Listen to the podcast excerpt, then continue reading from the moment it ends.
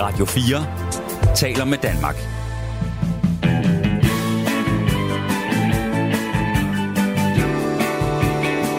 Velkommen til Only in America. Din værter er Frederik Dirks Gottlieb og Mirko Reimer Ester.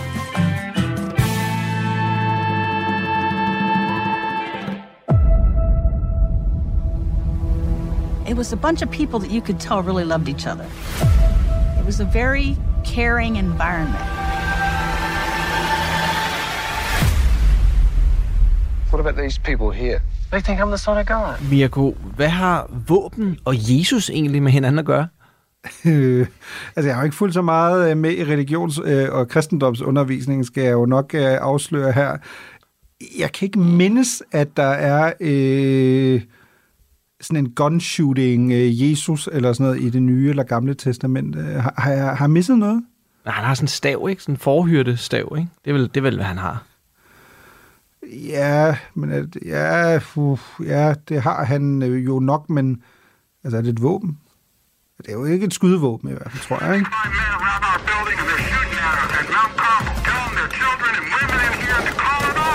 For præcis 30 år siden sluttede belejringen i udkanten af Waco i Texas, hvor en religiøs sekt med kultlederen David Koresh i spidsen havde haft en 51 dage lang bevæbnet standoff med de amerikanske myndigheder. very ugly situation, almost a warlike zone going on there. Get that camera out of here! Get out of here! Den daværende præsident Bill Clinton markerede den 20. april 1993 slutningen på konflikten, der stadig kaster lange skygger den dag i dag. On February the 28th, four federal agents were killed in the line of duty trying to enforce the law against the Branch Davidian compound, which had illegally stockpiled weaponry and ammunition and placed innocent children at risk. Ikke mindst fordi mere end 80 mennesker mistede livet, heriblandt 28 børn og fire ATF-agenter. The Bureau's efforts were ultimately unavailing because the individual with whom they were dealing, David Koresh, was dangerous, irrational, and probably insane. Kampen mellem myndighederne og Koresh's religiøse sekt, der kaldte sig selv for The Branch Davidians, startede 28. februar 1993, fordi den kontroversielle sekt var i besiddelse af et kæmpe arsenal af ulovlige våben. They were amassing enough armaments to outfit a small army. For at markere 30-årsdagen for Waco-besættelsen er der netop kommet en ny dokumentar på Netflix. They think I'm the son of God. Og tragedien fra 1993 kaster stadig lange skygger politisk, og nu har Donald Trump simpelthen brugt Waco strategisk som en del af sin politiske kampagne, hvor han for nylig holdt vælgermøde i netop Waco i Texas. And 2024 is the final battle. That's going to be the big one. If you put me back in the White House, their reign will be over, and America will be a free nation once again. Massakren i Waco, der bestemt ikke var håndteret efter bogen af myndighederne, står altså stadig den dag i dag som et brændende symbol på det betændte forhold mellem den amerikanske stat og visse dele af den amerikanske befolkning. Men hvordan kan det være her 30 år efter, at de katastrofale begivenheder i Waco stadig spørger både kulturelt og politisk? Vi kigger i dag tilbage på Waco-belejringen og hvorfor det stadig er så relevant en sag i dagens USA. Do you put your trust in the Lord? Velkommen til Only in America. I am the Lord. Der er kommet en ny dokumentar på, øh, på Netflix, Mirko. Øh, den handler om begivenhederne i Waco, eller lige uden for Waco var det jo faktisk, i, øh, i Texas i USA, hvor øh, den her kultleder, man from Waco. David Koresh, jo kom i skyderi med, øh, med politiet, eller med, med sådan nogle ATF-agenter, som de hedder, en form for øh, FBI-agenter inden for det her ATF, som står for Alcohol, Tobacco and Firearms, tror jeg, det stod for i gamle dage i hvert fald. Mm. Og nu også explosives, simpelthen. De har opgraderet butikken, så nu også, øh, jeg ved ikke om det er fyrværkeri lige frem, men, øh, men ja, altså en del af, som du siger, hører under det amerikanske justitsministerium, som jo især øh, skal behandle øh, sager rundt omkring i USA, der handler eksempelvis om øh, ulovlig besiddelse af, af våben eller øh, håndgranater eller andet. Øh, og man kan sige, at øh, øh, alt det havde David Koresh og hans venner jo en del af her øh, uden for Waco, øh, Texas. Ja, og det gjorde jo simpelthen, at, øh, at, at myndighederne følte, at de var nødt til at øh, hvad kan man sige, rensag simpelthen den her store bygning, som de boede i, det, den her sekt, som hed The Branch Davidians, som var øh, sådan en religiøs sekt, ledet altså af David Koresh, og som jo øh, er, er et historisk øjeblik i, amer- i øh, amerikansk øh, ja, historie. Og det er noget, der kaster nogle lange skygger stadig den dag i dag. Men øh, hvad var det egentlig helt præcis, der skete i Waco, og hvem var David Koresh, Mirko? Altså, det er relativt svært at, at beskæftige sig med, med USA, uden på noget tidspunkt at støde på udtrykket Waco. Mm. Fordi at der er jo, for det første, jeg tror, vi skal starte med at forklare, der er jo, der er jo sådan lidt ironi i, at vi, vi taler om Waco. Det her sker jo ikke i Waco. Altså, Waco er en, en by i, i Texas, der ligger øh, cirka 3-4 øh, timers kørsel fra Dallas øh, og fra San Antonio, fra nogle af de store øh, byer i delstaten øh, Texas. Det er en by, der har sådan rundt regnet 100.000 indbyggere, og det vi taler om, når vi taler om Waco som den her historiske øh, begivenhed og tragedie, det er jo noget, der sker øh, en del kilometer udenfor øh, på, øh, på det, der hedder Mount Carmel, øh, hvor øh, David Koresh og hans øh, religiøse følger øh, fra The Branch of Davidians, de har slået sig ned, og der er en mistanke om, at de er i besiddelse af en stor mængde af ulovlige våben, blandt andet våben, øh, maskinpistoler og gevær og andet, som de har modificeret. Altså som de har gjort øh, endnu mere, altså længere skud øh, vid Fu- fuldautomatiske. Fuldautomatiske, ja. præcis. Øh, og det fører til, at øh, de føderale myndigheder, i det her øh, tilfælde, som vi har talt om, øh, AFT, altså den, den her underafdeling i det amerikanske justitsministerium for alkohol og, og apropos skydevåben, de vil gerne kigge forbi, banke på døren og sige, hej, øh, vi bliver lige nødt til at rense det her sted, fordi vi bliver ligesom nødt til at kigge på, hvad det er, I har liggende. Og forhistorien for, for det, der ender med den her tragiske belejring i 51 dage, er jo så, at da de, øh, der er nogle lo- lokale medier, der får øh, noget, nogle tips om, at øh, myndighederne er på vej. Nogle af journalister prøver at komme derud. Man kan simpelthen ikke finde det her ret store, øh, øh, men dog isoleret sted ude på landet, uden for Waco, Texas.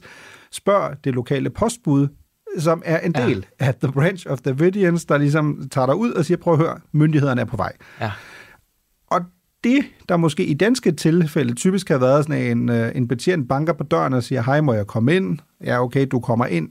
Ender jo fra start af med at gå grueligt galt, fordi at øh, David Koresh og hans følger jo nægter myndighederne adgang. Mm. Øh, og så er der en øh, ja, stadig stor diskussion om, hvem er det, der skyder først, og dermed jo eskalerer øh, den her konflikt. Men øh, summa summarum står vi tilbage med, at efter den første dag, at det der egentlig jo groft så kunne have været en rutineundersøgelse, så er der altså fire af de her føderale agenter, der er blevet dræbt.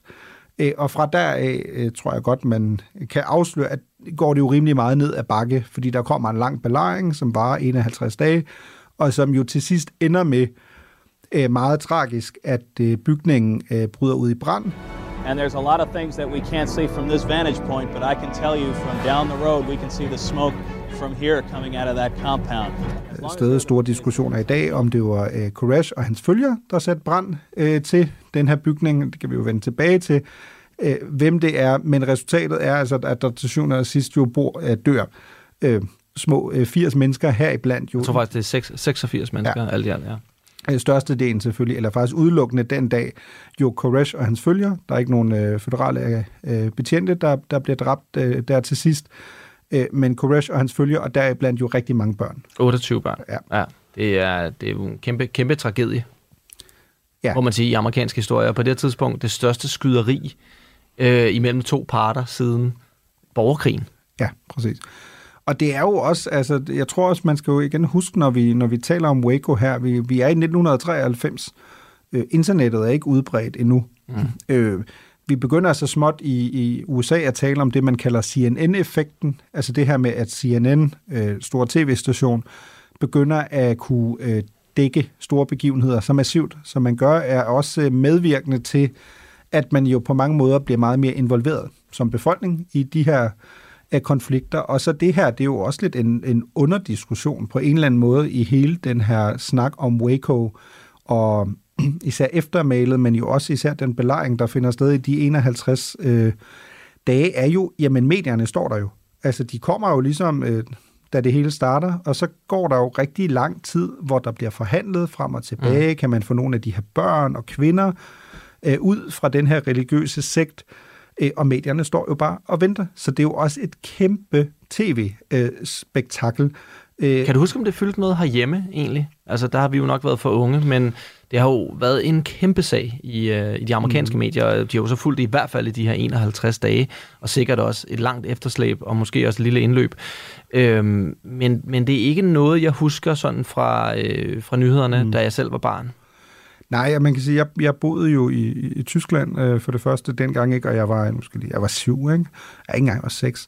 Øhm, så det var jo ikke sådan noget, man havde på, på nethinden. Det er jo mere noget, som du siger, når du begynder at beskæftige dig med USA, øh, bagefter i mange andre sammenhænge støder du meget hurtigt på Waco, fordi Waco ikke kun er en øh, historisk øh, og meget tragisk øh, begivenhed. Det er jo også et symbol øh, for noget, der der har vokset sig øh, meget større, og som jo også, det kommer vi jo også til at tale om her i, i programmet, som jo i, er, også er, er forskere, der beskæftiger sig med det her, siger, at det er nærmest øh, startskuddet for mange af de tendenser, vi ser i USA øh, i dag, blandt andet med højreorienterede militser.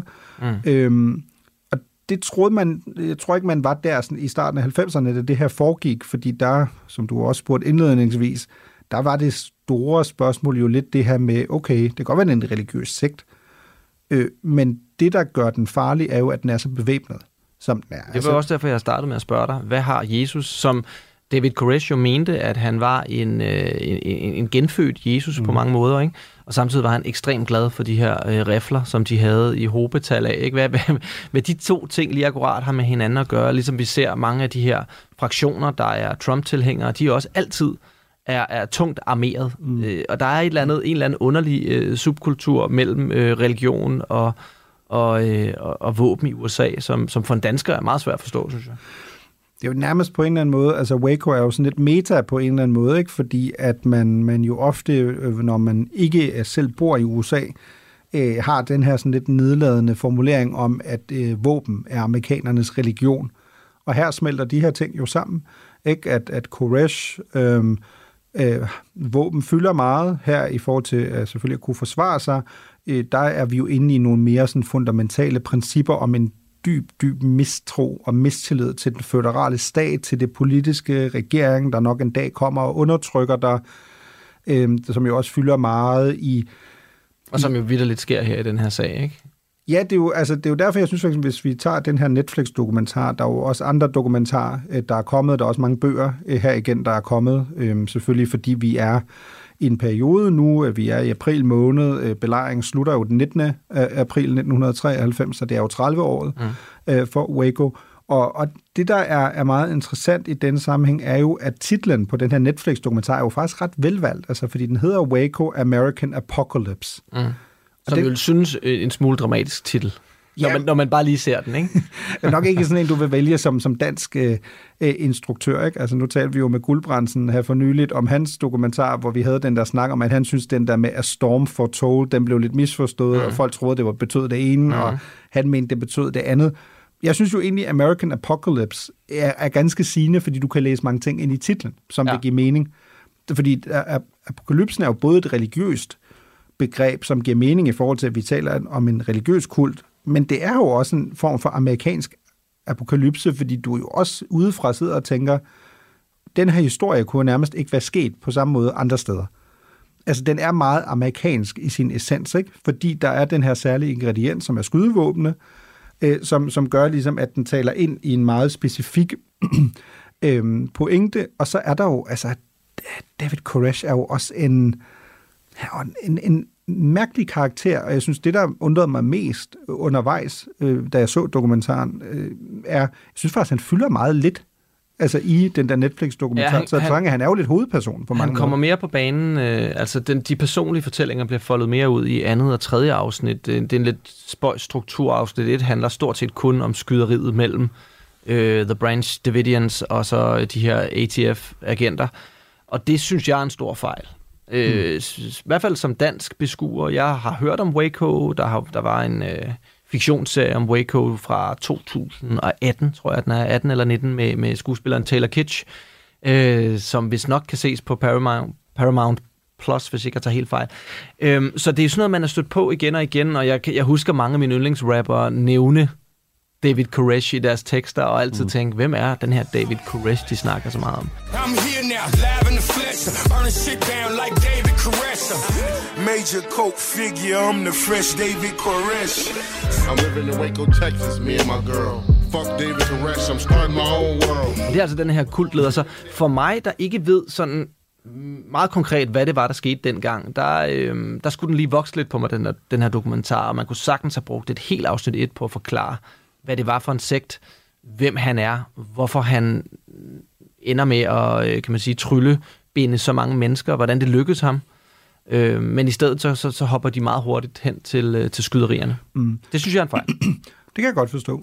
Altså, jeg tror, en del af forklaringen på det er jo, at, at den her dokumentar i hvert fald bygger rigtig meget på øh, nogle af de involverede, og jo dermed selv sagt også overlevende. Ikke? Så vi hører jo fra folk, der, der har været inde øh, i, altså tidligere medlemmer af The Branch of Davidians, øh, som, som vi hører fra deres øh, syn på sagen. Vi hører fra nogle af de øh, betjente, der har mm. været involveret, lokale reporter, og der øh, kan vi jo selvfølgelig af god grund ikke høre fra, fra David Koresh, fordi han jo dør øh, der den, den 19. Øh, april 1993. Men, men det er også, som du siger, man kommer meget sent til ham, og det er jo egentlig interessant nok. Ikke? Altså alene det, David Koresh er jo ikke hans rigtige navn. Øh, han, han hedder oprindeligt øh, Vernon Wayne Howell. Mm. Godt forstå, at han måske ikke tænkte, det var sådan et... Øh, helt så catchy. Det var ikke helt catchy måske. Ikke? Øh, født i Houston, delstaten Texas, men flytter sig til Kalifornien øh, vender sig tilbage til Texas. Der er øh, mistanke eller rygter om, at han er blevet misbrugt som ung. Øh, måske har det spillet ind i forhold til den vej, han tager i, i livet. Øh, og han kommer jo ind i den der branch of Davidian som relativt ung. Han er teenager. Øh, og ender jo, det siger i hvert fald mange af de her medvirkende i dokumentaren jo, at han er sådan lidt en jo en, en akavet type, øh, passer ikke sådan rigtig ind, ja. har svært ved at finde fodfæste. Han virker ikke særlig selvsikker. Nej, han er ikke sådan en alfahan, som, som han jo udvikler sig til mm. at blive. Han kommer ind, øh, beta, øh, ser ret nørdet ud, store briller, krøllet hår, mm. tynd, høj, øh, og ret hurtigt så, øh, så begynder så til gengæld at gå i den anden retning for, for David Koresh, som jo får øh, forført lederen af The mm. Branch Davidians, en kvinde, som er 50 år ældre end ham selv. Ja, præcis, Louis, uh, Louis Roden. Øhm, og det kan man sige, fører jo så til, da hun så dør, at så kommer der jo den her magtkamp mellem uh, David Koresh og så uh, Louis Rodens søn, uh, som hedder George Roden, uh, fordi de to kæmper uh, ligesom om, hvem er det så, der skal lede uh, Branch of uh, Han ser også vild ud, ham her, og sønnen her. Ja. Altså der umiddelbart tænker man, okay, David Koresh har ikke en chance, fordi den her uh, mand, han er kæmpestor, han er igen også armeret mm-hmm. til, til tænderne, ikke? Men, øh, men det lykkedes jo faktisk David Koresh at få vippet ham af pinden.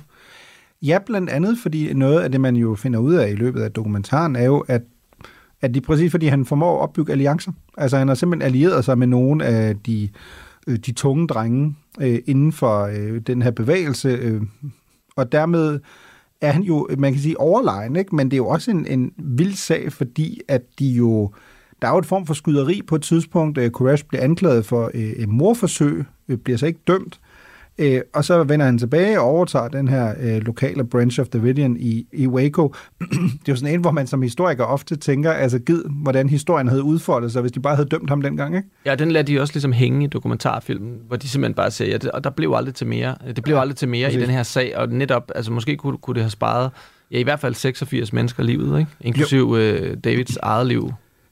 Jo, plus jo et utal, altså hvis vi også lidt skal tale om den her branch of Davidians, altså et utal af sandsynlig børnemisbrug. Mm. Fordi hvis man sådan dykker lidt ned i, hvad er det, de tror på, så er der jo øh, der er jo relativt mange træk, øh, som man typisk peger på, der er sådan lidt øh, mormonbevægelse over det, altså for det første i forhold til flerkoneri, øh, dog ikke for alle, øh, kun for den store leder, øh, David Koresh, sådan der er det jo, når du er sækleder, ikke? Der er jo visse privilegier. Jo, tydeligvis. Altså, det, er jo, det er jo vildt nok, altså det her med, at han jo simpelthen øh, slipper afsted med at få lov til at annullere eksisterende ægteskaber. Mm der er øh, inden for den her øh, branch of Davidians. Ikke? Altså, og, og igen, nogle af de der mennesker, der er med i dokumentaren, siger, det er helt fair. Og det, og det er jo der, hvor jeg synes, dokumentaren er rigtig interessant. Mm. Altså, jeg skulle lige vende mig til, at første afsnit var så, øh, sprang så, så hurtigt hen over det personlige, men da vi så, når vi så kommer til afsnit 2 og 3, det er jo virkelig her, hvor jeg synes, at den, den kommer til sin ret, og får fortalt nogle, nogle, nogle sider af Waco-sagen, som, som jeg tror, de færreste kendt til. Og det er jo her, hvor instruktøren Tiller Russell, som er, har det her samarbejde med Netflix, han har også lavet den her øh, serie The, The Night Stalker om, om en uhyggelig øh, seriemorder, også, øh, også en dokumentarserie, og er, er en gut, der har, har nogle succeser med sig i, øh, i rygsækken. Øh, Netflix kommer jo simpelthen til ham og siger, kunne du, finde på, kunne du være interesseret i at lave noget om denne her øh, Waco-belejring. Vi har adgang til tre af de tidligere medlemmer, og så har vi fået øh, simpelthen lydfilerne fra, fra flere af FBI's egne optagelser. Og han har, han har selv vokset op i Dallas øh, og har boet relativt tæt på, og kan selv huske det her, da han gik på universitetet, øh, udspillede alt det her, så, så han, han springer altså hurtigt på. Og det må jo sige at være her, at, øh, at dokumentaren den, den virkelig ånder og lever. Det er jo helt vildt, at vi har adgang til, øh, til de her tre tidligere medlemmer, mm. blandt andet Kathy Schroeder, som, øh, ja, det kan være, at du skal vil sætte et par ord på Kathy Schroeder, som nu er en, en, en, en, en kvinde i 50'erne. Men jeg sad undervejs og tænkte sådan, hun er en karakter. Altså, det er hun jo virkelig, ikke? Øh, For det første elsker jeg jo som tysker altid det der med, øh, at jeg vil jo sige, hun hedder Kathy Schröder. Øh, Og det gør hun jo åbenlyst, ikke? Fordi hun er amerikaner, som hedder Kathy Schroeder. Men, men det, der jo også er vildt med hende, er, hun er jo en af de her mange øh, jeg ved ikke engang sige udvalgte, fordi hvis der er så mange øh, koner, øh, som David Koresh har, men hun er jo en af dem. Og noget af det, som altid er interessant, er jo den mm. der form for efterrationalisering. Altså hun kunne jo også sidde der den øh, dag og sige, prøv at høre, det her var helt forfærdeligt. Øh, jeg var uhyre naiv. Øh, ej, hvor var det bare dumt, jeg bebrejder mig resten af livet. Det gør hun jo ikke. People think that a man having sex with a bunch of underage girls is a crime. And in conventional wisdom, that could probably be very well true. However, these weren't underaged girls because you come of age at 12. So all of these girls were adults in our belief system. Ja, men 12 år, det er fint. Det var jo fint for os jo. Det er coming of age ja. inden for vores verdenssyn. Og vi taler altså om en kvinde, som selv har børn i den her sekt, ikke? Mm. Hvor man skulle tænke, at, at uh, bare jeg tænker tilbage på det, så får jeg det dårligt. Men nej, hun tænker tilbage på den her tid som en fantastisk tid, som blev ødelagt ja. af de amerikanske myndigheder. Jamen fuldstændig, og så det er jo ret åbenlyst også, at hun, ligesom stort set alle af de tidligere involverede øh, medlemmer af Branch of Davidians, mener, det her er myndighedernes skyld, øh, og de fremprovokerede en, en amerikansk Og det skal vi også tragedie. diskutere, fordi der er heller ikke nogen tvivl om, at myndighederne bærer også en, en del af ansvaret for, hvordan det her det ender. Det er der ingen tvivl om. Men med Kathy er, er, en ret vild sag. Vi, vi får jo også nogle helt vilde optagelser, fordi de får jo faktisk skal vi heller ikke afsløre det, vi vil opfordre folk til at gå ind og se dokumentaren, men der er så meget indhold, så, så bare rolig. Vi kan jo godt afsløre, at hun, hun ender over med faktisk at sidde i fængsel. De får hende jo ud. Hun er jo så en af dem, der Præcis. overlever. De får hende lukket ud, ved at, fordi at hendes barn er kommet ud. David Koresh, han sender øh, gang på gang nogle børn ud for at vise, at jeg er mm. samarbejdsvillig. Øh, og et Det af de, siger han jo i hvert fald, og det er jo, synes jeg, også et interessant aspekt her, fordi man jo undervejs sidder og tænker, er du samarbejdsvillig, eller er du medieliderlig? Fordi at ofte er en del af præmissen for, at, han, at nogle af de her børn bliver frigivet, er jo, jamen så skal I blandt andet afspille øh, en tale, jeg, har, jeg vil holde en religiøs tale på det, der hedder The Christian News Network øhm, i USA. Altså, hvor det er jo sådan relativt åbenlyst, at prisen for at få frigivet nogle af de her øh, børn eller kvinder er typisk, at han får opmærksomhed i medierne, Mm. for at ligesom kunne fremme sin sag. Øh, Så han er jo også øh, han er jo en enormt dygtig, altså manu- manipulator, Manipulator. øhm, øh, Koresh, ikke? Altså, og som du siger, altså Casey Schroeder er jo en af dem, der, øh, der kommer ud, og er jo nærmest, er mit indtryk nogle gange i dokumentaren, egentlig fortryder. De lokker hende jo ud i, via en snak, og, og den snak, den hører man faktisk i dokumentaren, hvor hun taler med sin søn, ikke? og hvor de også netop får sønnen til at sige, og jeg, jeg tror, en af agenterne, en af FBI-agenterne siger, hun vil bare have et kram af sin mor. Mm. Øhm, og, og det er jo okay, fair nok, øh, den form for, for manipulation, der foregår, når, øh, når der er liv på spil. Hun kommer ud, og som hun beskriver det i dokumentaren, så får hun lov at sidde med sin søn og kramme ham. Og så siger de, øh, vi skal lige have dig med. Og så ser hun aldrig sin søn igen. Mm. Jeg har så læst mig frem til, at hun har kontakt til sine børn den dag i dag, men, så, men, men men, men det bliver nok aldrig det samme, og der går nok lang tid, før hun får, øh, får sin søn at se igen. Hendes eksmand øh, er også, har også været en del af den her øh, Mm. kult på et tidspunkt, men er kommet ud, og det er jo nemt at sige at overdrage forældrerettighederne til ham, kan man sige, i og med, at hun sidder øh, inde sammen med øh, David Koresh, som er en øh, i myndighedernes øjne en meget farlig mand. Ja, han, han, han deler jo virkelig altså vandene David Koresh ikke, her, altså fordi for, for nogen er han jo øhm, selvfølgelig the second coming, ikke? altså han er, han er Jesus Kristus øhm, i, øh, i endnu en genopstået øh, udgave, og for andre er han jo djævlen selv. Altså Ja. ja. det siger nogle af de her betjente jo, at de kigger på ham og tænker, der er nogle stakkels mennesker, øh, der lider en forfærdelig øh, skæbe, fordi de er blevet forført af, af den her løgnehals, øh, der løber rundt og, og påstår, at han er han er øh, Guds øh, udsendte. Ikke? Og jeg synes, noget af det, der sådan især er slående undervejs, øh, apropos nogle af de her personer, der er med, det er Heather Jones, Mm. som jo er øh, den sidste person, øh, i hvert fald de sidste børn, der jo kommer ud øh, fra Mount Carmel, altså her, hvor den her religiøse sekt øh, holder til, uden for Waco i, i Texas. Hvis jeg husker det, jeg tror, hun er ni, Mm. øh, da hun kom ud, er i hvert fald meget ung. I feel guilty on being alive. All the pain that they went through. I can't imagine it, but I think about it every day. My whole family was murdered. And they're all gone. And I feel alone. Øh, og for hende er en del af oplevelsen i dokumentaren jo, at hun faktisk, apropos også, får adgang til nogle af de her filer. Hører blandt andet det sidste opkald, øh, og sidste gang hun hører sin fars stemme, mm. fordi hendes far jo, jo bliver øh, derinde og ender med at blive, blive dræbt, øh, da, da hele bygningen så brænder ned. Altså det er jo også en, det, Ja, det, er det jo er hjerteskærende. meget hjerteskærende. ja. Og det er, jo, det er jo virkelig en kvinde, der har fået... Altså, man kan, man kan jo mærke på hende, det er hun er aldrig kommet sig over. Vi kunne snakke lang tid om dokumentaren. Der er meget spændende at, at sige om den. Øhm, men hvilket tråde... Der er jo en grund til, at vi... Det er jo ikke kun på grund af dokumentaren, at vi taler om Waco-belejringen i dag. Øhm, hvordan er, kan man sige, den her Waco-belejring? Hvorfor er den stadig så aktuel i, i amerikansk... øh, Både, både populærkultur, men jo også rent politisk? Jamen, en af grundene til det er jo, at øhm, eksperter på området siger, at hvis du kigger på det i dag, så er Waco-belejringen faktisk startskuddet til det, vi kender øh, som de her meget højreorienterede øh, militser, altså militante grupper, øh, som vi især har talt meget om inden for de seneste år, Proud Boys, øh, Oath Keepers, øh, som vi også talte med Christoffer Guldbrandsen om i, i programmet om hans Roger Stone, Mhm. en dokumentar, men jo også fordi Waco meget, meget hurtigt får nogle meget konkrete og apropos øh, et drablige konsekvenser. Øh, en af personerne, der tager ned til Waco i Texas for at i agtage øh, den her tragedie, er Timothy McWay, mm-hmm. som er en øh, krigsveteran. Han er i midten af 20'erne, da han kommer derned. Just uh, just arrived today. I guess uh, somebody told me a lot of people are, would be scared to put something on, you know, like this. Og Timothy McWay har i forvejen en dyb, dyb mistro og en mistillid øh, over for øh, staten, især den føderale regering. Øhm, McWay tror, at øh, den føderale regering prøver at gøre alt, hvad den kan, øh, for at begrænse amerikanernes adgang til skydevåben, som de jo er, øh, har en forfatningssikret ret til i forhold til The Second Amendment, altså det andet tillæg til den amerikanske forfatning.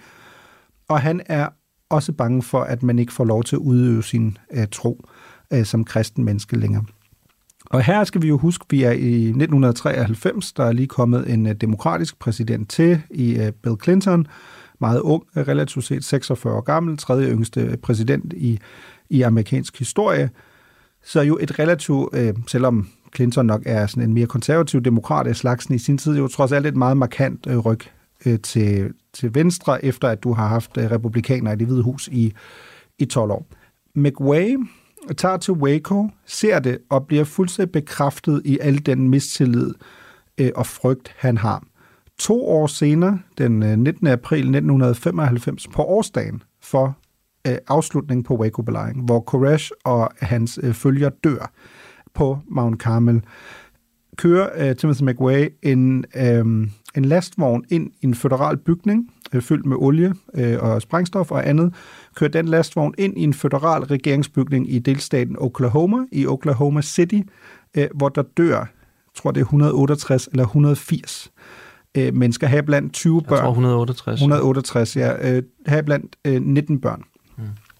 Det er, øh, amerikanerne kalder det domestic terrorism, altså indlandsterrorisme. Det, er- det er på det tidspunkt den største terrorhandling, der er blevet begået på amerikansk jord øh, siden øh, ja, øh, Pearl Harbor, hvis man vil kalde det det. Men øh, i den dag i dag, i hvert fald øh, bortset fra 9-11, den, den største. Timothy McVeigh's grund til det er, han siger ordret, Waco started this war. Altså for ham er Waco essentielt en begyndelse på en krig øh, mellem religiøse og øh, våbenelskede amerikanere og den føderale regering. Og han blev så henrettet, sjov nok, eller ikke sjov nok, men øh, i øh, 2001 faktisk, samme år som øh, vi selvfølgelig har øh, 9-11, altså 11. september terrorangrebet. Ikke? Så man kan sige, på mange måder har Waco haft lignende konsekvenser, og lige så drastiske konsekvenser, som 9-11 havde i forhold til en udenlandsfjende. Øh, men her der kommer det mere til den her interne øh, krig i USA, øh, imellem dem, der tror på en, en, en stor, stærk regering, og dem, der absolut øh, tror på det modsatte. Men Mirko, efter alt det her er overstået, hvor står man så rent politisk? Altså, hvem bærer hovedansvaret for, for Waco-tragedien? Jamen, hvis du går øh, tilbage øhm, øh, til 1993, øh, 20. april deromkring, så er det jo tydeligt, at der er meget delte meninger om det. Øh, Bill Clinton, den daværende præsident, går jo ud og holder en tale, Ja. og han lægger jo entydigt ansvaret øh, på Koresh og hans følgere og siger, hvis de bare havde adlydt, øh, vi skulle bare rensage deres, øh, deres øh, tilholdssted, øh, jamen så var der jo ikke sket noget. De gjorde modstand, de dræbte nogle øh, føderale betjente, øh, og til sidst øh, så løb vi lige tør for mulighed, og så satte de det hele, ild til det hele. Det er jo deres, det er jo sådan den officielle føderale regeringsholdning. Men der kommer jo også kritik fra selv nogle af Clintons partifælder. Mm. Øh, Chuck Schumer blandt andet, øh, demokrat fra New York, som siger, men det er jo fuldstændig åbenlyst, at de føderale myndigheder har begået fejl her, og at det ikke er gået efter bogen. Øh, og så er der jo også hurtigt, øh, i forhold til den officielle forklaring, vil man jo kalde dem konspirationsteorier. Altså øh, dem, der siger, jamen det var ikke Koresh og hans følgere, der satte ild til bygningen. Øh, øh, hvorfor skulle de have gjort det? Øh, det er den føderale regering, øh, der har gjort det, og som simpelthen har dræbt dem. Man må også spørge sig selv, hvad var formålet til at begynde med? Mm. Øh, mente man, de udgjorde en større trussel for det amerikanske samfund? Det er jeg ikke sikker på. Mente man måske, at der var børn, øh, eller man vidste, at der var børn derinde? Handlede det i virkeligheden om at beskytte dem og få dem ud af den her sekt øh, og, og beslaglægge de her våben? Fordi hvis det var det, der ligesom var formålet, det at størstedelen af børnene så rent faktisk dør, 28 børn, Mirko, øh, Mm. dør den dag, hvor det brænder ned, så må man jo sige, uanset hvordan du vender og drejer det, så har, øh, så har de amerikanske myndigheder simpelthen ikke håndteret opgaven ordentligt. Nej, altså myndighederne øhm, bliver jo ved med i dokumentaren at sige, vi ventede på, at de kom ud, det gjorde de aldrig. Men det er også det, prøvede de at brænde dem, altså simpelthen ryge dem ud af, af hytten, ikke? fordi det lykkedes mm. så i hvert fald ikke, når du har at gøre med en sekt, som er klar til at gå i døden for, øh, for deres, hvad de tror er en, en, en, en Jesus-figur. Ikke? Ja, præcis. Det synes jeg var en interessant diskussion i sig selv. Altså, du har stået og belejret med 50 dage. Øh, grunden til, at vi til sidst når dertil, er jo blandt andet, fordi myndighederne i løbet er jo simpelthen tør øh, for tålmodighed. Altså, vi, øh, det er ret tydeligt at fornemme, at der er et kæmpe politisk pres. Altså, verdenspressen står forsamlet udenfor. Bliver ved med at spørge øh, de mennesker, der står og skal forhandle med Koresh og hans følgere, hvorfor sker der ikke noget? Hvorfor er der ikke nogen mennesker, der kommer ud? Øh, hvorfor hjælper I ikke? Øhm, Men der er jo også pres indenfra, ikke? fordi David mm. Koresh er jo blevet såret i de her Mm. skyderier, og ligger formentlig ved at dø. Øhm, og øh, hvis han er den her narcissistiske øh, psykopat, som, som han bliver portrætteret som, hvilket mm. han jo alt tyder på, at han er, så har han jo ikke lyst til at dø alene, vel? Så er det jo, hvis jeg dør, så dør vi alle sammen. Så presset er også indenfra, så man, jeg vil sige, man, man, man, der er motiver øh, fra begge sider. Jo, fuldstændig, og der, der kommer jo en, øh, en undersøgelseskommission, øh, som bliver ledet af en tidligere senator fra Missouri, øh, som også tidligere har været øh, FN-ambassadør for, for USA. Den konkluderer jo fuldstændig entydigt, at det er The Branch of Davidians, der selv har sat ild. Øh, til bygningen, og han øh, begræder jo også sidenhen, øh, også her i, i forbindelse med de her jubilæer, der så kommer i forhold til Waco, at han siger, at det er jo det er en gift øh, for et samfund, hvis du har en vis del af befolkningen, der seriøst tror på, at den føderale regering kunne være så ond, mm. at den faktisk er villig til, øh, enten hvis man køber den forklaring, øh, sætte ild til bygningen, eller, og det har jeg mere tænkt over, når man ser det, fordi jeg tror, at du og jeg kan jo hurtigt blive enige om, uanset hvem der er skyld, så er det jo, du kan jo ikke give et 12-tal for myndighedernes ageren her. Nej. Altså, det er vildt nok at ende i en situation, hvor så mange mennesker, inklusive øh, 28 børn, ender med at dø. Altså, du kan, du kan aldrig nogensinde erklære det her for en succes, når der er 28 børn, der dør, uanset hvad. Præcis. Øhm, jeg sidder undervejs med og tænker, sådan, det er vildt nok, de ikke prøver at komme ind og redde dem. Altså, hvor er brandbilerne? For eksempel, der mm. går lang tid, før mm. de kommer, ikke?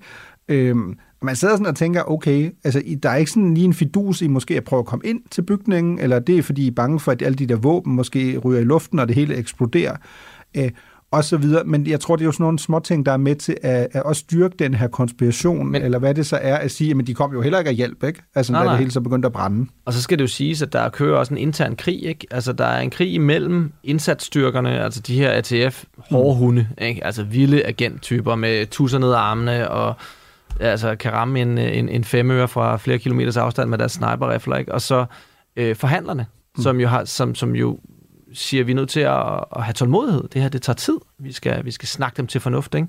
Og der er jo en, en, en, en, en splittelse der allerede også internt, som gør, at der er mange ting, der går i vasken. Altså meget af det, som de sidder og lover David Koresh. Samtidig så rykker de ind med tanks, mens de sidder og siger, at vi, vi holder os på afstand. Mm. Altså allerede her begynder det jo at gå fuldstændig galt, så tilliden, den, den bliver jo fuldstændig øh, ødelagt imellem de to parter.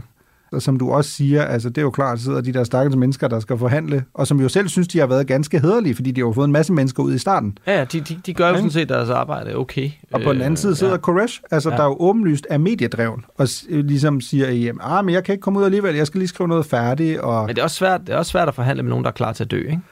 Og som er klar til at bruge børn øh, fuldstændig uden at blinke med øjnene i den her øh, forhandlingssituation, ikke? Lytter til Only in America på Radio 4. Men Mirko, Waco er jo blevet relevant igen, øh, og også som mere end bare et, et, et minde om en, om en tragisk dag. Det er jo decideret blevet led i, øh, i Trumps øh, kampagne. Han holdt vælgermøde lige uden for Waco den 25. marts i år, hvor han jo så officielt skød sin valgkamp i gang. Our opponents have done everything they can to crush our spirit and to break our will, but they've failed. They've only made us stronger. And 2024 is the final battle. That's going to be the big one. If you put me back in the White House, their reign will be over, and America will be a free nation once again. Det kan vel ikke være helt tilfældigt, at han vælger at skyde, skyde det hele i gang her i, øh, i Waco? Ja, skyde, øh, skyde i gang er jo et- en, øh, en god øh, metafor, øh, egentlig præcis øh, den, den her sammenligning. Nej, men altså, ingenting er jo tilfældigt i politik, altså, eller i hvert fald meget, meget lidt, ikke? Øhm, Jeg vil slet ikke med Trump, vel? Altså, nej. Han ved jo godt, hvad han laver. Han er jo en brandingens mester, ikke? Donald Trump thrives on continually shocking people. He does it so much that you can get numb to it. On the one hand, it's like, oh yeah, it's Trump. What do you expect from him? On the other hand, I don't think we should lose our capacity to be shocked. And what happened this weekend was truly shocking, even by Trump standards. The former president of the United States stood on a stage and glorified domestic terrorists. He made a song with the so called J6 prison choir. Yes, that is a real thing. Actual January the 6th insurrectionists in prison singing together. Trump played that song, which you are hearing right now, at the beginning of his rally. And to top it all off, he did all this on a stage in Waco, Texas. Yes, the site of that deadly standoff between law enforcement and a heavily armed cult group 30 years ago. It remains a powerful symbol of government overreach for right wing extremists even today. But of course, Trump's fans in the crowd, they lapped it all up on Saturday. Det er vildt nok, ikke? Altså, nu har vi lige talt en del om, hvad, hvad der skete øh, dengang, hvorfor det stadig den dag i dag har kæmpe store implikationer i forhold til mistillid øh, til den føderale regering, at tilskrive dem de ondeste motiver overhovedet, øh, at de bare er villige til at lade dig dø, øh, og så videre, at de er, they are out to get you. Øh, og så vælger du simpelthen at kickstarte din øh, valgkamp i uden for Waco, Texas. Ja, og der skal man jo bare lige huske, altså Texas er som udgangspunkt ikke en stat, der er i spil ved amerikanske præsidentvalg. Den plejer republikanerne at vinde. Der er heller ikke, altså Trump er jo præsidentkandidat, og republikanernes primærvalg starter jo i, i februar næste år. Altså først primærvalg i Texas den 5. marts øh, 2024, mm. så man burde jo tro, du ikke har så travlt. Øh, og når du så vælger at lægge din, øh, den her, det her vælgermøde midt i det, der jo for 30 år siden var en del af belejringen. Altså vi er taler 25. marts, ikke? Belejringen slutter jo først øh, den 19. april, at der for 30 år siden. Åh, oh, altså, det, det lugter jo øh, langt, langt væk af en stor provokation. Altså, så ved jeg godt, at Trumpline har været ude og sige, at det har ingenting med det at gøre. Det er fordi, at Waco ligger simpelthen så belejligt i forhold til, hvis man skal kunne tiltrække mennesker fra de store øh, byer, altså apropos igen Dallas, øh, San Antonio, øh, Austin. Men der sidder jeg og tænker, at det er der også en del andre områder øh, i nærheden af de her store byområder i delstaten Texas, der gør, at der ikke har den samme historik. Altså, jeg sige, er der, er der noget sted, øh, udover, altså er der noget sted, der, der, der, der mere, kan man sige, ringer alarmklokker end Waco, Texas? Altså, det er vel et af de mest symbolske steder, du overhovedet kan holde et vælge med. Hvis du ligger til højre for midten, øh, så er jo fuldstændig øh, uden tvivl. Øh, hvis du så samtidig er Donald Trump og taler om, at du jo er politisk forfulgt. Vi skal jo huske, Trump gør det her jo på nippet til, at han står til at blive tiltalt i New York. Ja. Øh, han er jo generelt øh, i myndighedernes søgelys, øh, og det er svært ikke at sige øh, Trump og øh, den såkaldte dybe stat i øh, sammensætning. Altså den her idé om, at der angiveligt er sådan en... Øh, en masse folk, der arbejder i den føderale regering, som gerne vil have konservative ned med nakken og prøver øh, på et hvert nok knap så spinkelt øh, øh, grundlag. Altså at stå der, og det skal vi jo have med her, altså Trump, det er jo ikke kun, at han tager til udkanten af Waco. Det er også, hvad han siger. Altså han taler om, at øh, det her, øh, det bliver nu valget næste år, det bliver the final battle øh, for at befrie det, han mener er et ufrit USA. Ja, han mener, der er foregået en frihedsberøvelse, ikke? og det er jo præcis det, som mange mener, at begivenheder i Waco var. Nemlig øh, nogle flinke, stille og rolige, kristne mennesker, som egentlig bare passede sig selv og var glade for våben. Ikke? Øh, og så kommer, kommer myndighederne og, øh, og ødelægger det for dem. Ikke? Så, så det er jo altså det taler jo enormt meget ind i, øh, hvem hans, hans vælgerskare er, og, og alle de her fraktioner, som du selv nævnte tidligere, som Proud Boys og Oath Keepers mm. osv., osv., som jo også er folk med ekstremt øh, krist, øh, kristne tilbøjeligheder, og så er de ekstremt glade for våben. Ja, og igen, altså det er jo, altså jeg synes, det igen, altså Trump gør selvfølgelig øh, i den forstand jo det, der gør, at han i, i situationstegn kan, kan gemme sig lidt fra det hele. Han, han nævner jo ikke øh, Waco-belejringen i sin tid. Nej, men... Men, men igen, altså... Men det er jo det, han kan, ikke? Han, ja. han, er, han ved jo lige, hvad han kan sige, og hvad han ikke kan sige. Ikke? Altså, øh, der, var, der var jo en gang, hvor han blev bedt om at tage afstand for, øh, fra, øh, eller til øh, Proud Boys. Mm. Og sige, men vil du stå her? Jeg tror, var det i virkeligheden midt i valgkampen. Det var under præsident, en af præsidentdebatterne med ja. Joe Biden i, i 2020, hvor øh, øh, øh, verden Chris Wallace fra Fox jo siger til ham, Øhm, hvorfor kan du ikke bare tage afstand? Og så siger Trump jo... Give me a name. Give me a white name. Supremacists and right, like me to white supremacists and right Proud Boys. Stand back and stand by. Øh, det bliver jo bredt øh, tolket, og især i de der øh, højere... Altså, det siger han til Proud Boys, eller hvad? Ja. ja. Det, det, kritikken var jo, øh, at det lød ikke som en afstandtagen, det lød nærmest mere som en opfordring. Ikke? Altså, det er som om han er deres general. Ja, præcis. Ja. Øhm, og der er du tilbage til sådan en ting med Trump, og det er også derfor kritikken øh, selvfølgelig har været meget, meget hård, øh, altså blandt andet på MSNBC, som ja, er en venstreorienteret øh, øh tv-station i USA, men kritikken som sådan er jo mere, at man taler jo i USA øh, om det, der hedder dog whistle politics, altså hundefløjten. Mm-hmm. Og det betyder i bund og grund, at du bruger øh, blandt andet øh, steder, øh, sprog og andet, hvor du ikke en til en siger det, du måske mener med det, men alle forstår hentydning, hvis du øh, politisk ligger det rigtige sted. Mm. Øhm, her med Trump har man jo talt meget om, at Trump bruger ikke hundefløjten, han bruger megafonen. Mm. Altså man er simpelthen ikke i tvivl om, hvad han mener. Øhm, men det er vel hans version af hundefløjten, ikke? Ja, måske. Altså, måske Når han står i Waco og ikke, Ja. og ikke benævner, øh, hvad der skete i Waco, for eksempel. Ja, altså måske, det er, jo, det er jo det, der lidt er spørgsmålet, ikke? Altså, jeg synes, det der er, hvis man, man kan jo også zoome ud fra Trump, og så kan du sige, okay, men hvordan opfatter hans følger det så? Uh, New York Times havde et meget interessant interview med en uh, kvinde, uh, Sharon Anderson, en pensionist, der var taget hele vejen fra Tennessee uh, til uh, Waco, Texas, og hun siger jo, Waco was an overreach of the government, And today, the New York District Attorney is practicing an overreach of the government again. Og der henviser hun jo først til Waco, altså det er blevet gjort mod David Koresh, og så bagefter til, at Trump jo ender med at blive tiltalt øh, af distriktsadvokaten i New York i forhold til de her øh, tysk-tysk-penge øh, og storme, den angivelige Stormy Daniels-affære. Hun laver jo en en-til-en øh, linje på den måde, ikke? Mm. Jamen, altså, og, og- det fører os jo også lidt hen til, altså, hvad, hvad er Wake, altså, hvad er Waco-grunden i dag? Hvad er der på den?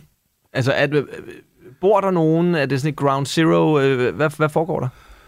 det her sted lever jo af donationer. Hvem er det, der har med, været med til at kickstarte det her, så det overhovedet kunne komme op at stå i forhold til at få samlet nogle donationer? Alex Jones.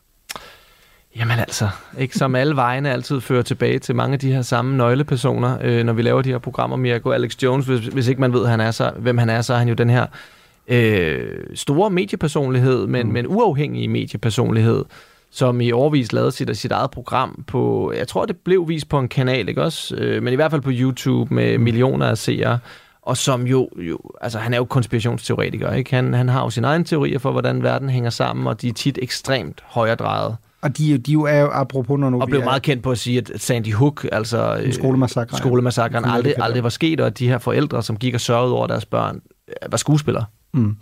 Ja, det er han jo blevet idømt en meget, meget stor øh, bøde for nyligt, ikke? Øh, så, som han jo øh, forhåbentlig bliver, bliver meget fattig på. Øh, det, det må vi se, men som du siger, lige præcis... Den er i hvert fald så stor, at han aldrig kom, bliver færdig med at betale af på den. Ja. Øh, ja, Alex Jones og, og Infowars, Infowars, ja, som, det det, det, som det hedder. Øhm, Nå, men han har simpelthen hjulpet ham her, øh, Charles, øh, Charles Pace. Øh, og det, der jo er fascinerende der, og der har vi igen den her direkte linje fra Koresh og til Trump i dag, men hvad laver han? Han er ikke bare pres, han sælger også merchandise. Han sælger blandt andet nogle sne-reklame for ham, er han er rigtig glad. God Rocked from Waco t-shirts.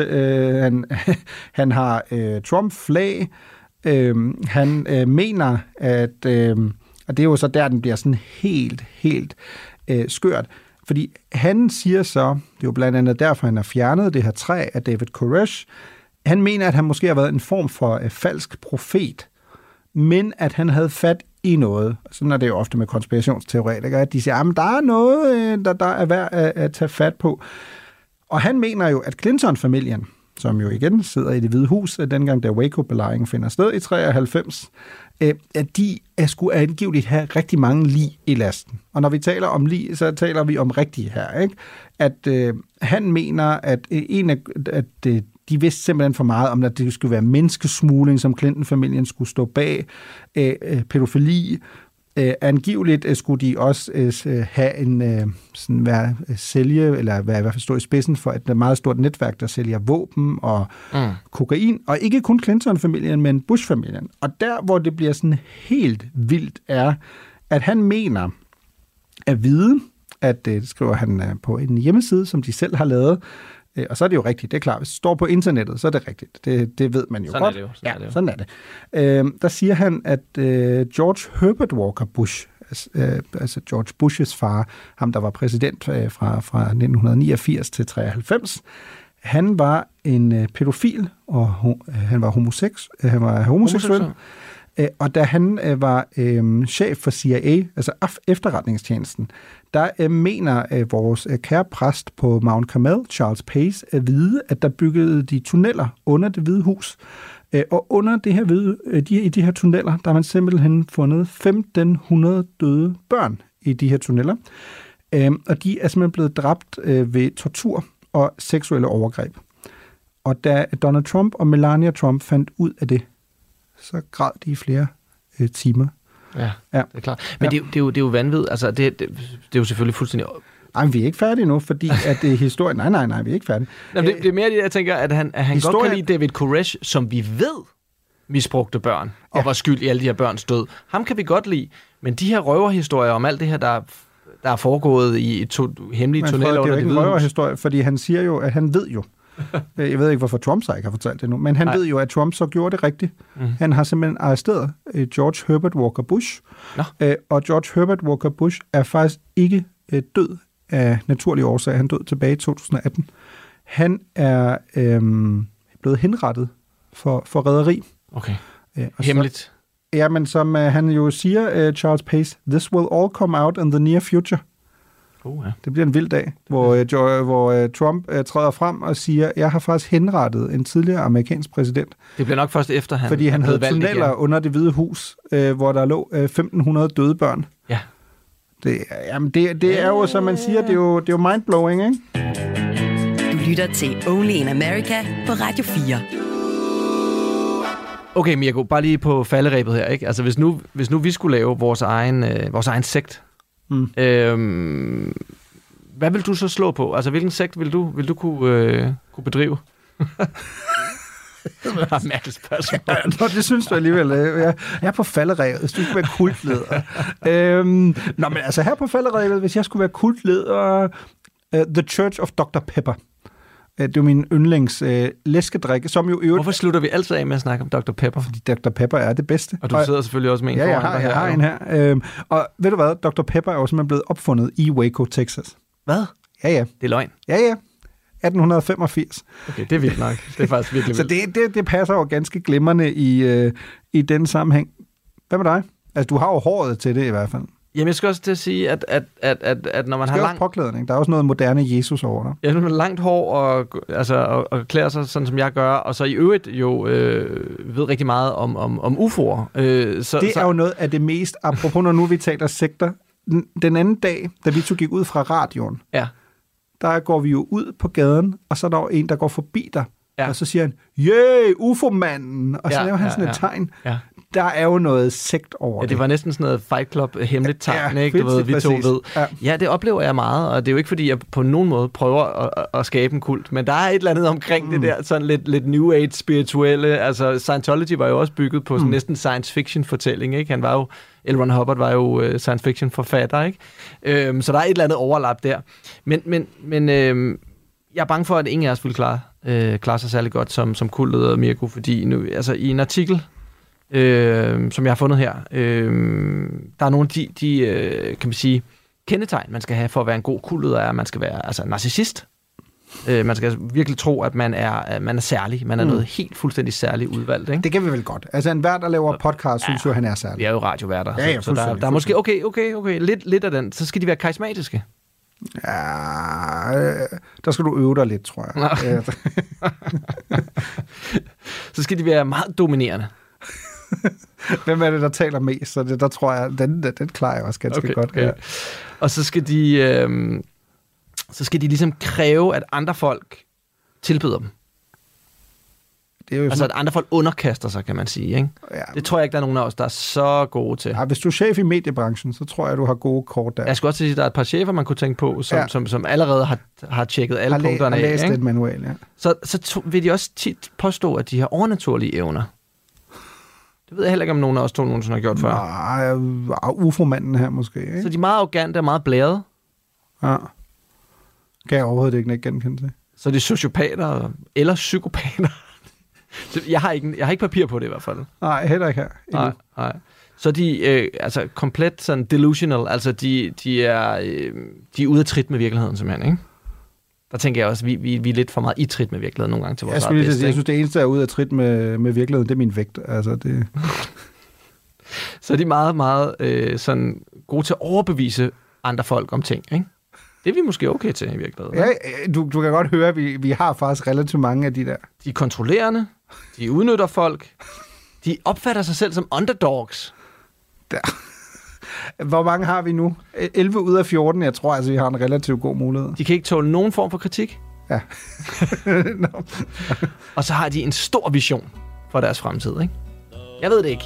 Jeg, jeg, Jeg tænker, du passer på, på, på halvdelen af dem, cirka. Halvdelen? Jeg tror, 90 procent. Der er kun, der er kun en halv, en halv kuldleder øh, gemt i dig, Mirko. oh, fordi, og så, øh, så skal man jo lave musik, åbenbart også, ikke? Fordi øh, mm. David Koresh lavede jo musik ja. også. Var du klar over det? Det er som om, at alle de her kultledere, ikke? de har nogle ting til fælles. Ikke? De har lavet musik før i tiden, ikke? Det har jeg jo faktisk også. Jeg skulle lige til at spørge dig. De har langt hår. Ja. De har som regel noget skæg. Mm. Øhm, jeg tror, vi skal afrunde den her, den Jeg her tror- udsendelse hurtigst muligt. Jeg også. Uh, tak for i dag, kultleder Frederik. The man from Waco.